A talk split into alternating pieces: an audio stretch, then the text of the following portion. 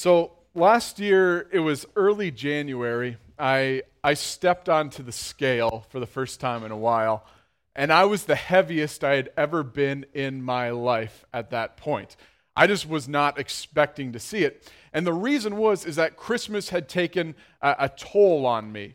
Um, uh, just all of the, the, the parties, the gatherings, the treats that would get dropped off at the office had taken well, it had changed my physique. Um, and so I'd put on a little bit of weight. And I think this is a, a, common thing for, for a lot of people. We, we love to eat everything that comes with the holiday season, but then come January, like, ah, ah I'm not in my summer body weight or whatever it is.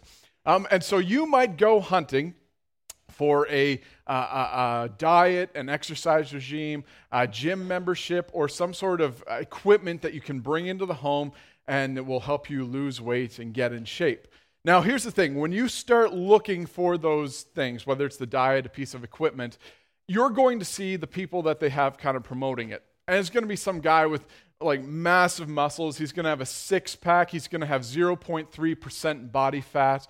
Or it's going to be like some person who's like, I lost 217 pounds on this diet, and you can eat whatever you want on this diet. And you see that and you go, man, I want that. That's exactly what I need. But then you start looking into it and you'll see something that says results not typical. And so what they're saying is what you're seeing here, what we're advertising is not reality. It's, it's not a fact. There's actually quite a bit of fiction going on, and you're dreaming if you want to get results like this, but sign on up. Like, th- this is for you. Now, the reason I'm bringing this up is because I think sometimes um, this is what Christianity can come off as for some people.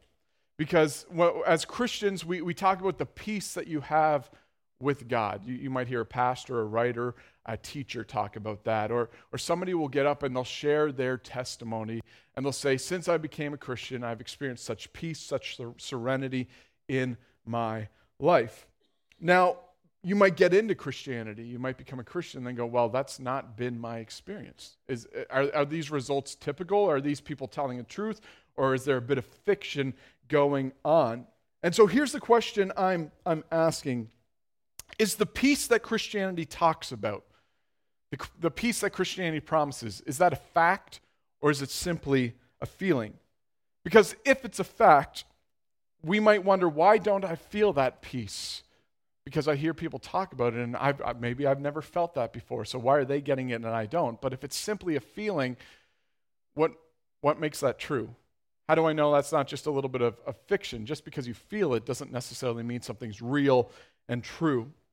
Now, Christianity, it does promise peace. Isaiah chapter 9, verse 6, it looks forward to a prince of peace who would come. He would establish a covenant of peace with God's people. He would right all wrongs. He would, he would heal the world.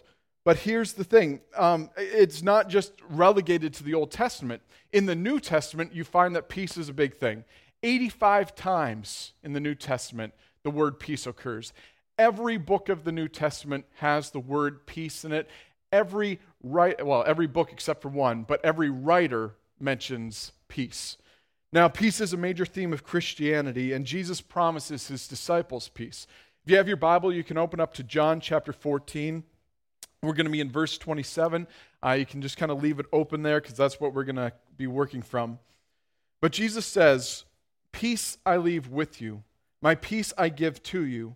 I do not give to you as the world gives. Don't let your heart be troubled or fearful. And so the question is is the peace that Christianity talks, Christianity talks about is it a fact or is it simply just a feeling? Now notice in verse 27 Jesus says the peace that I give you is different than the world's peace. And so when the world speaks of peace, we tend to think of the absence of war, we think of the absence of conflict in our, our lives. And so we think of circumstances. And so we go, okay, Canada isn't at war with another nation right now, so we're living in a time of peace. Or you might think about circumstances in the house. Okay, both my kids, they're getting along this afternoon. We are experiencing a time of peace. Um, this morning I, I was dealing with the kids by myself because Shannon had to be down here for worship practice, so I'm trying to get them ready and out the door. Wasn't going so well. They like to squabble. And so like I I get them to the front door and I realize I haven't actually gotten myself really completely dressed at that point. I was almost about to leave. And so I run upstairs and I, I get my shirt on and I, I come downstairs and I'm rushing to get them out the door because I got to get here and take care of a few things. And I, I get them, I drop them off at the grandparents, and I get here and I'm going, man, my shoes feel kind of funny. And I look down, and I'm wearing two totally different pairs of shoes. Um, I had to run home and change because I just didn't want to feel ridiculous in front of all of you. But even when peace is going on, you find it's hard to concentrate. You, you, you find it's hard to get things done. So we crave peace. You might be going, I hope we have a peaceful Christmas this year.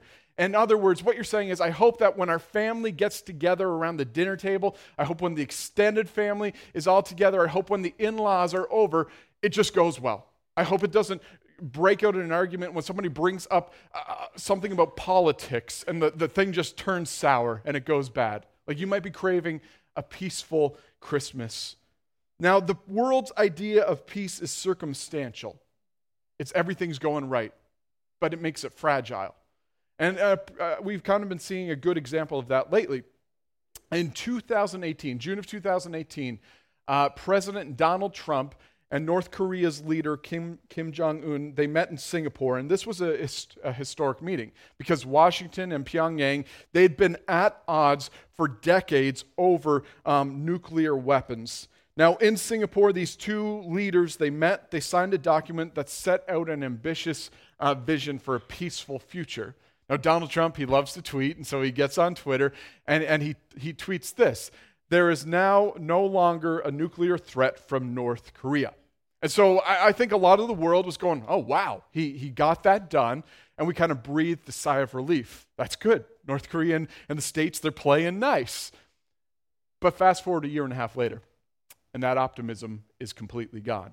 Um, you see that in May of this past year, North Korea resumed uh, missile tests. They're launching them out into the ocean. They, they've given this hard deadline of the end of this year for negotiations with Washington. They're, they're threatening this unwelcome Christmas gift if things don't go well to Washington. And they've resumed using insults when they refer to Trump.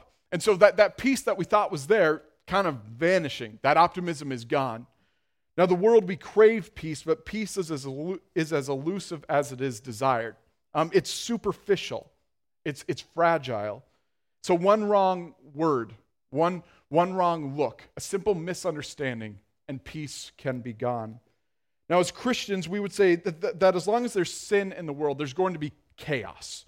And so there will be um, decay, there will be destruction, there will be disease, there will be death, because that's just the results of living in a broken world. And so it means that it's going to be hard to find peace and see peace last as the world defines it.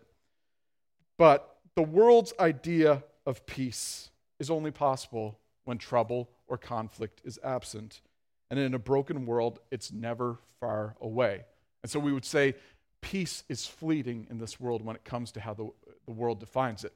Now, what does Jesus mean when he says, I give you peace? Well, peace isn't simply the absence of war or conflict. The biblical concept of peace doesn't focus on the absence of trouble or, or that everything's just going well. It's actually something more. It's more than circumstances. The Bible speaks of a, a true peace, a peace that, that lasts, a peace that takes what's broken, it restores it to wholeness, it makes it complete, whether that's your life, a relationship, or something in the world that is broken. In Luke chapter 2, verse 14, this is the verse where the, the army of angels appear before the shepherds in the fields the night that Jesus is born, and, and they announce that um, peace to those on whom God's favor rests. Now, this is a verse we break out every Christmas. We, we, talk, we, we put it on Christmas cards and stuff like that. And so we're kind of numb to it. We're familiar with this verse. Its meaning might get lost on us. We're going, okay, they're just wishing them a good time. But this was a declaration of peace. In Romans chapter 5, verse 10, it tells us that we were God's enemies because of our sin. And so, what this means is that we fight against God's rule and reign in our lives. We, we know what God wants us to do, the things we should do, we shouldn't do, but yet we're like, I think I know better. We, we want to be the God of our own life. And so we do what we want to do. And when we do that, that is rebellion against God's reign, which means, you know what? We are sinning, which scripture says puts us in the place of being God's enemy. Now, I don't know if you've ever had an enemy. Maybe the last time you had an enemy was back on the, the playground in elementary school or something. But Scripture's going, you have an enemy. And I don't know what your plan was back in elementary school to deal with, with them. Maybe it was ignore them, maybe it was spread rumors or something. But if God's your enemy, what's your plan? Like, how are you going to defeat God in any way? Because, like, you're finite, He is infinite. He is the creator, you were created.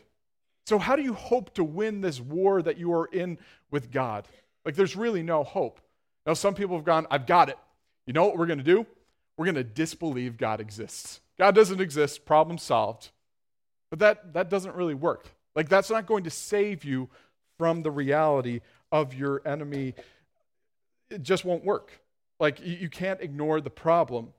And so we were in a war with God that we had no hope of winning. Now, I want to be clear on this God wasn't concerned about losing the war to you, but God was concerned about losing you. God wasn't concerned about losing the war to you, but God was concerned about losing you to that war. Our sin, our warring against God, meant we were going to spend eternity separated from God, which we would say is hell. Heaven is, is God's goodness, it's His blessing, it's His presence, it's where you want to be. But hell is the full wrath of God poured out on sin. It's where you don't want to be. And this is kind of the situation we were in as God's enemy. But Romans chapter 5 verse 10 it tells us that we have been reconciled to God and saved by the death of his son Jesus. In Colossians chapter 1 verse 20 uh, Paul says, God made peace through the blood of his cross by him to reconcile all things unto himself. Essentially, what that is saying is God paid for your war crimes against him through the death of his son. God dealt with your sin through his son. And so Jesus was the whole complete human you were created to be, you were intended to be, but you failed to be. Jesus lived the perfect life. He died the death we deserved, but he was also resurrected. And so the gospel says God takes his life, his work, his sacrifice, he applies it to your account. And if you accept him as Lord and Savior, you are saved. That's how it's work. And so when we say you were saved by grace through faith, we are saying God intervened in a situation that was hopeless. That's God's grace, but you were saved by the faith in that he has done it for you, and that is applied to your account. And so we would say, as Christians, Jesus is our peace. And the birth of Jesus was a clear declaration by God that he wanted peace with us. And so when, when somebody accepts Jesus as their Lord and Savior, they have peace with God. And, and that peace is a fact, it is an objective state of being reconciled to God, reunited to Him. The relationship is restored to what it was intended to be. And so, this is why Scripture says you go from being God's enemy to being his friend, but actually more than that. It says you are adopted as his child. God takes you and he says, You are now my son, you are my daughter. And this is what God has desired from the beginning. And so you are no longer at war with God if Christ is your Savior. The treaty, the agreement, the covenant has been signed. Your peace with God is not fragile, it's not unstable. And so if you mess up one day, which you will, you will become a Christian, and the next day you're probably going to screw up. God's not going to be like, it's done, war back on. No, God, God is faithful. He's going to keep that covenant. God will never do anything to violate the peace that you have with Him. It's, it's objective, it is done. Now, here's where somebody's going to say, but I don't feel that peace. Should I be concerned? Like, how do I know that it's real? Now, with that in mind, think about this. There was one day Seth came to me and he said, Jane isn't my sister anymore. Okay, why is that, buddy? Well, she's annoying, she gets into my stuff, and she doesn't listen to me. And I wanted to say, You just described you, um, but I was trying to have a moment. Um, And so I, I said, Well, I'm sorry, bud. Like, just because she does that, that doesn't mean you're not brother and sister anymore. Like, that is your relationship. Your feelings in the moment don't determine the reality of that relationship.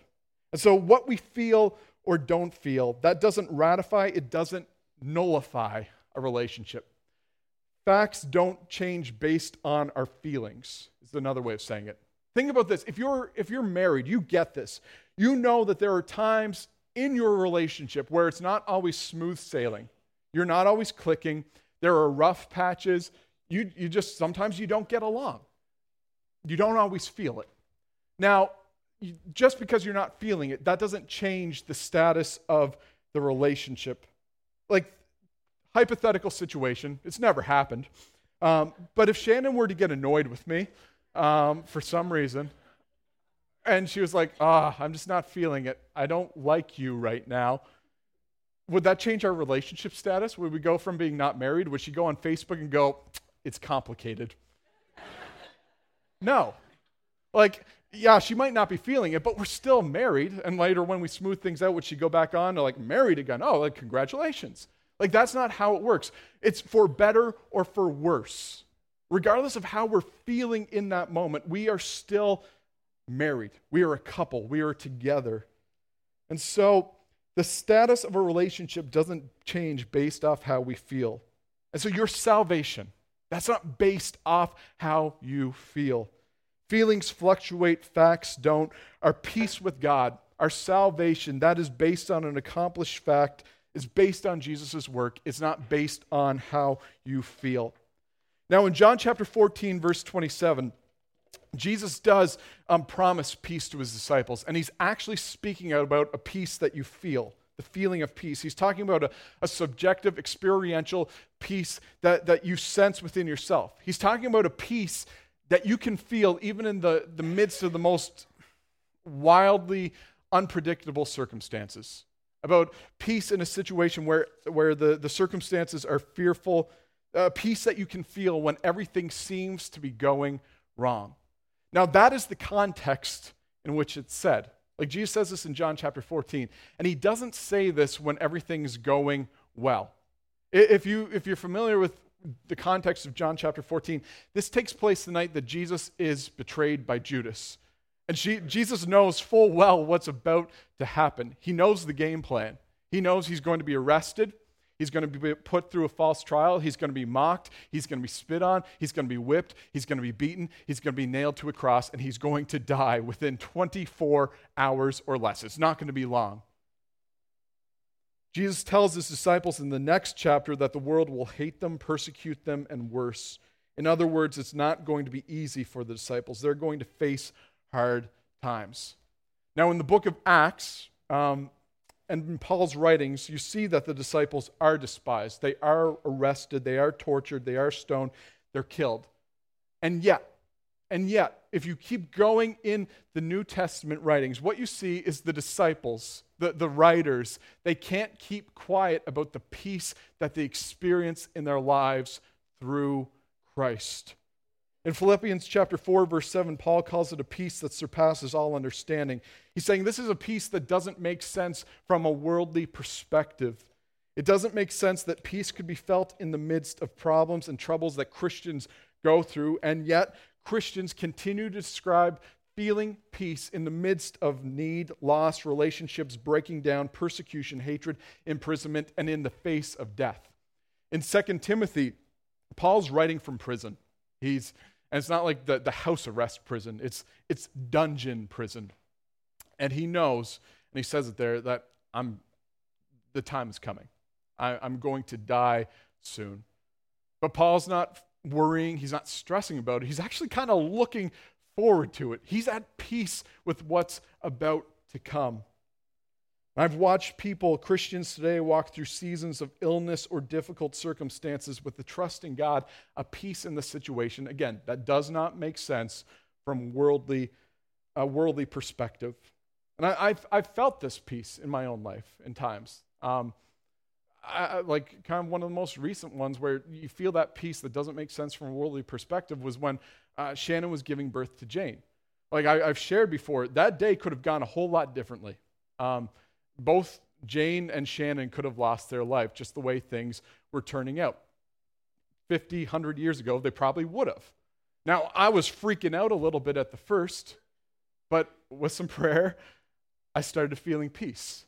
And here's the thing I still had no idea how that was going to turn out, but yet there was a peace in that. Now, I want to also say this the feeling of peace is not a constant. There are times where I don't feel peace inside of me.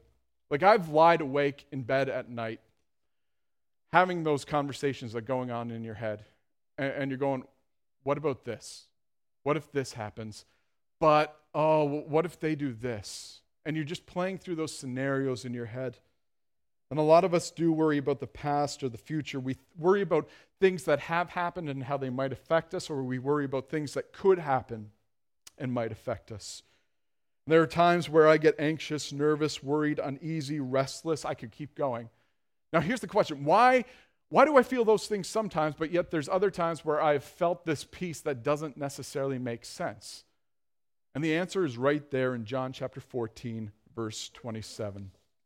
Jesus says, Peace I leave with you, my peace I give to you. I do not give to you as the world gives. Don't let your heart be troubled or fearful. And so, as soon as he says, I give you peace. He, he, he, follows that up and he says, Do not let your heart be troubled or fearful. That, that is an imperative. In other words, that's, that's a command. He's telling us to do something there. And he's saying that the peace that he gives, you have to receive it, you have to apply it to your life. Now, the question we're going to go is okay, how do I do that? Well, Jesus has given the answer earlier on in John chapter 14, verse 1, where he says, Don't let your heart be troubled. Believe in God, believe also in me. So, stress, anxiety, or worry, here's where it's caused. It's often caused because we think that we can fix what needs fixing. We think we can control what needs controlling. Instead of believing in God, we're believing in ourselves in those situations. We believe that holding on to the issue in our mind, worrying and thinking about it enough that somehow we're going to fix it. We, we think, you know what, if I just obsess about this thing, somehow I'm going to find a solution. Does that work?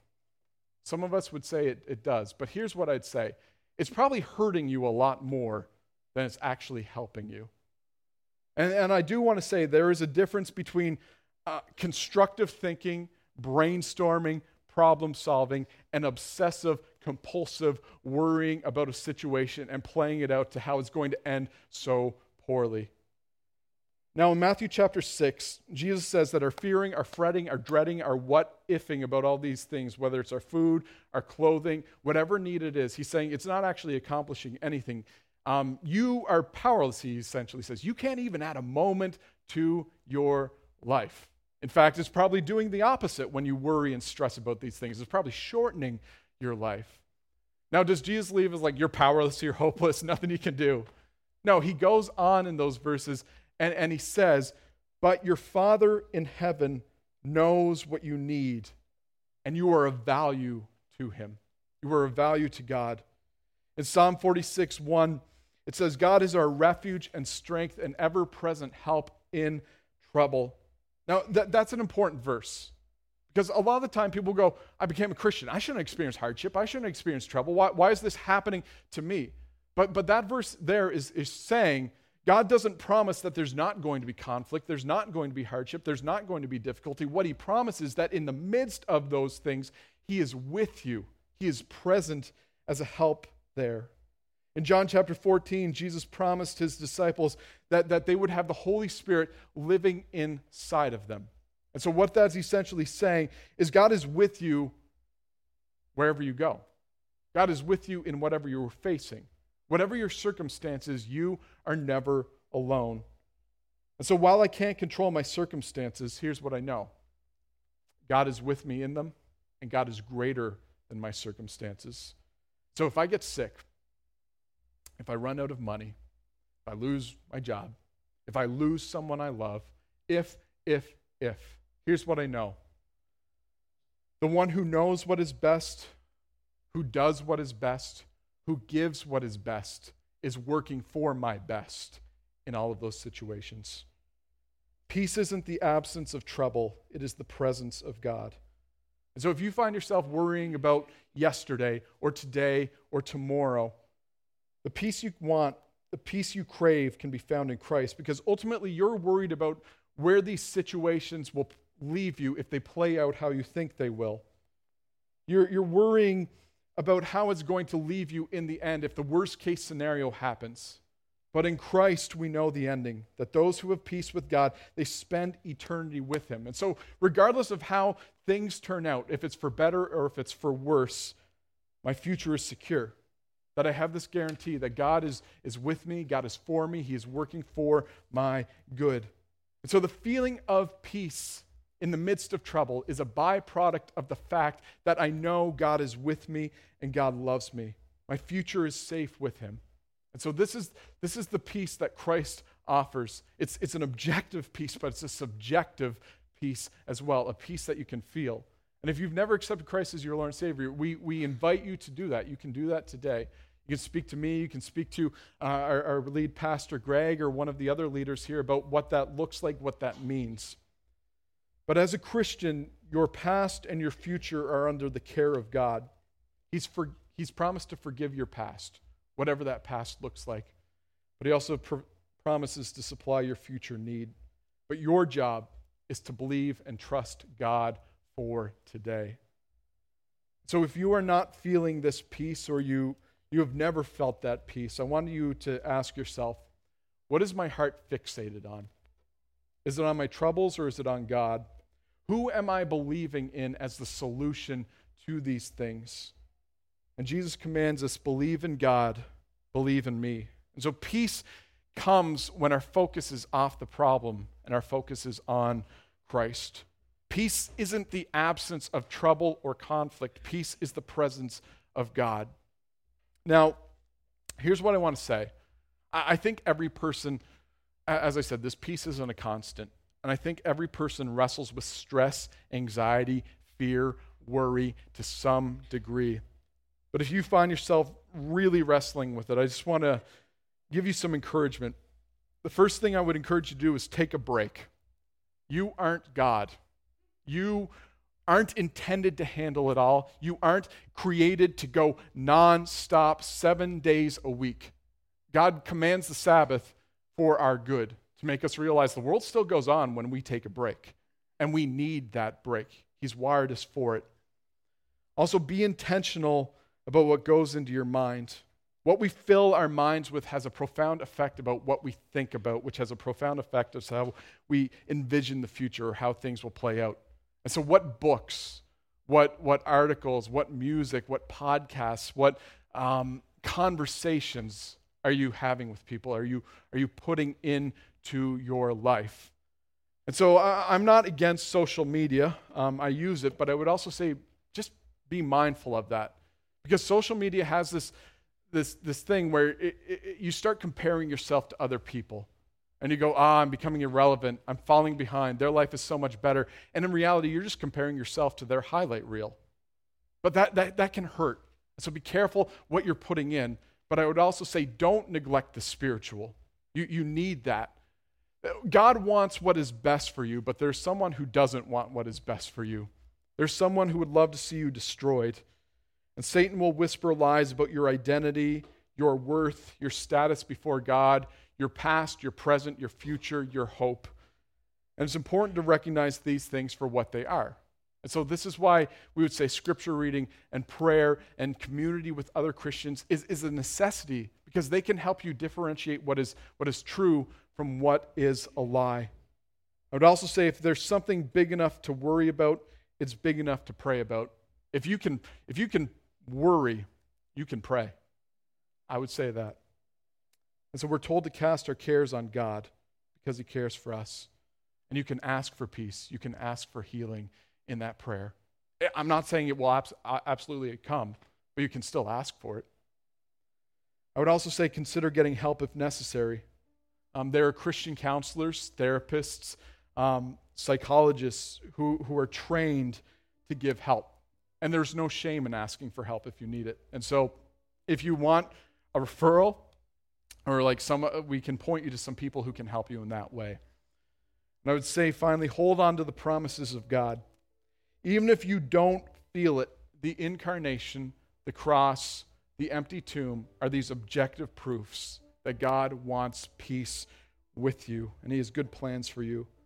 And one day, our feelings are going to catch up to the fact that we are known, we are valued, we are loved by God. In heaven, our, feelings will match the fact that we have peace with God.